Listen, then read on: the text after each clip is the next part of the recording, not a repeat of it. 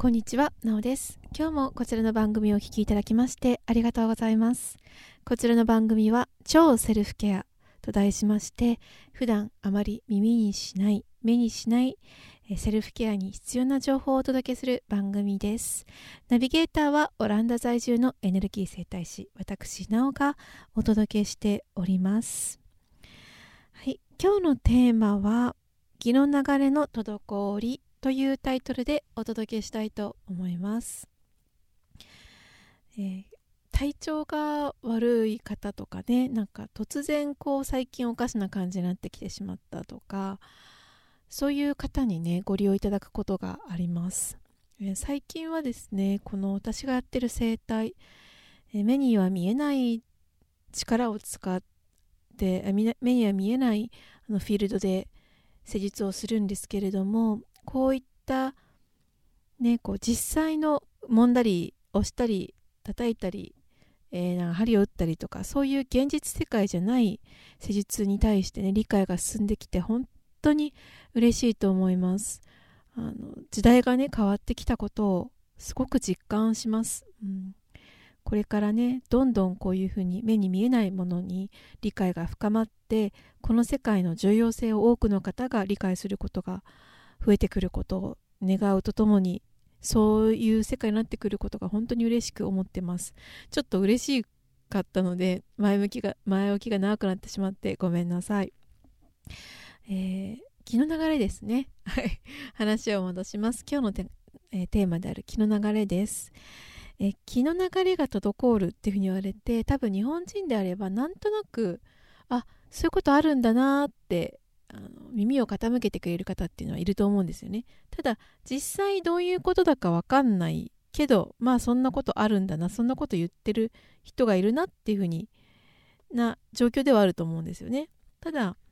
実際どういうことなのかっていうことですよね。でただね気が滞ってる原因ってこれなんですよって言えたらいいんですけど実際はもう皆さん本当に100人100通りなんですね。だから個人セッションが必要ですし本当にねその人が根本的に、えー、回復したいっていうんでしたら個人セッションが必要ですしもし自分であのやっていきたい勉強したいっていうんだったらあのご自身でね勉強する必要があります。なので今ね何をやっても結果が出ないいろんなことやってきたけれどもまあなんかどんどん悪くなってんじゃないかなとか良くなってもすぐ悪くなっちゃうとかいう人は気の流れの状態が良くないっていうことが言えるかと思います。でこの気の流れを良くするっていうのはね別に私がやってる生態だけじゃなくって例えばハリキューとかアロマセラピーとかマッサージとかこういった外的な世界の施術において物理的な施術ですね。においてあの刺激っていうあのやり方で施術をすることもできます。ね、あのこういうのは外から圧を入れたりねして何かしらの現象を起こし起こそうとする施術ですね。これは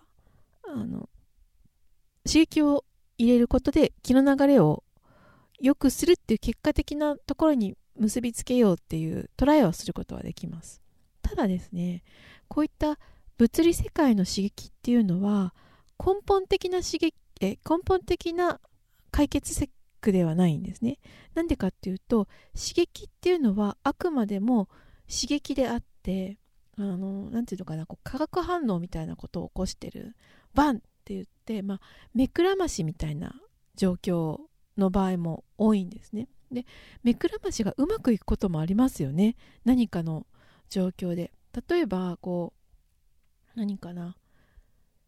こう意識を失っちゃった人にバンってこうほっぺた引っ張いて起こしたりとかね。例えばあのなんか道を誤ってる誤って進んでる人。ねこう何て言うのかなぐれちゃったりとか。そういう人に対してあの衝撃的な出来事が起こるとそれで目が覚めたりとか。そういう刺激っていうのはありますよね。それはいい風になったことであってただその刺激がどういう結果を生み出すかっていうのは何の保証もないわけですよね。だって100人ぐれた人がいてその人の目の前に同じ刺激物が起こったと。何かすごい人が登場して感動する出来事を説明してくれたとかあの物語を説明してくれてなんか目が覚めたっていうのがもしかしたら100人いて1人聞いたかもしれないけどその刺激っていうのは必ず結果が結びつくものではない。なぜかというと刺激は刺激でしかないから。だからその人の奥の奥まではその刺激っていうのはいかないんですね。もう一回言います、えっと、刺激っていうのは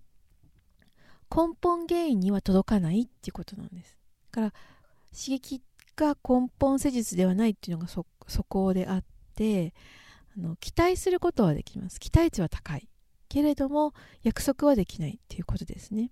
でじゃあさっきから根本の原因は何ですかっていうことなんですけどもこの根本の原因っていうのは一人一人違うんですね。なんでかっていうと一人一人生きてきたルートが違ってあのプログラムが違ってまあえーと、例えば使う使う言葉言葉遣いも違うしオーラも違いますよね。それから食べてる食べ物も違うし住んでる場所も違う。というとこういう刺激を与えたらこういう結果になるっていうのはもう誰も予測がつかないわけです。本当にあの何て言うのかな。予測不可能な世界なんですね。なので根本原因っていうのも一人一人あの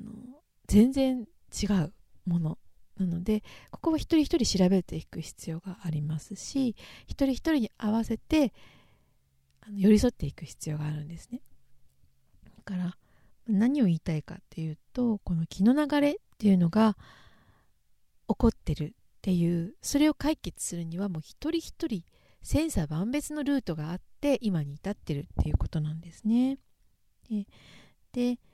まあその原因っていうのを知っていく必要はある。だけれどもまあもう少し話を進めていくとまあこの気の流れっていうのもね最初の一番初めの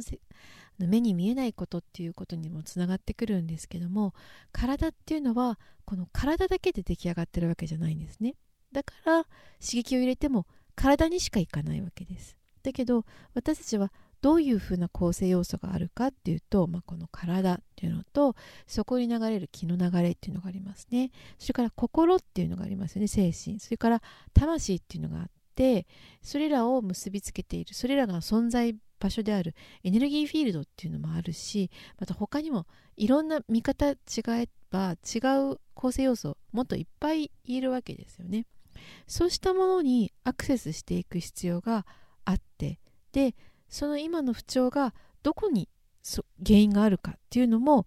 あの物理的な刺激だけでは物理の世界でし物理的な世界つまりこのボディ肉体のボディ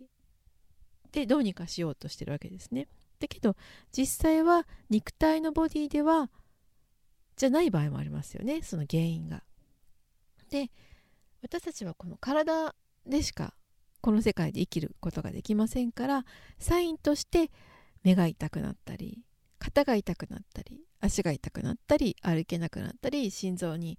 ね問題があったりっていうような結果が出てくる。だけれどもその原因っていうのはどの世界にあるのかどのフィールドにあるのかっていうのは一人一人違うんですよっていうことですね。一方でその外科的な手術っていうのは結果からどうにかしていこうっていう世界です。ただもう時代はやっぱ原因の世界に追求する時代に突入していますよね。そういうやり方もあります。なのでこの音声を聞いた方はね是非ね人生のいつの段階でそういうことに興味があるかわからないですけれどもその原因の世界っていうものがあるんだっていうことにね少し気を配ってみてで私が今こう何か体調が悪くて結果が出なくってもそれは別に何て言うのかな心配する必要とかもなくってそれは当たり前のことでなぜかっていうと今体ボディにしか作用するようなことをしていないからっていうだけでたまたまボディに血管があったり問題があったり何かやらなきゃいけないことがあったらそういう肉体的な施術をするところで解決しますけどもそういうことやっても原因あ結果が出なかったって言ったら違うところに原因があるですよね。だからそこに施術をする必要があるっていうことになります。なんか今日はちょっとねあのもしかしたら全然言ってる意味が分かりませんっていう方もいるかもしれないんですけどもちょっとあの抽象的な話をしてみました。響く方に響いたらそして伝わったら嬉しいです。それでは今日も最後までお聴きいただきましてありがとうございました。また次回お耳にかかりましょう。いかばんやお。バイ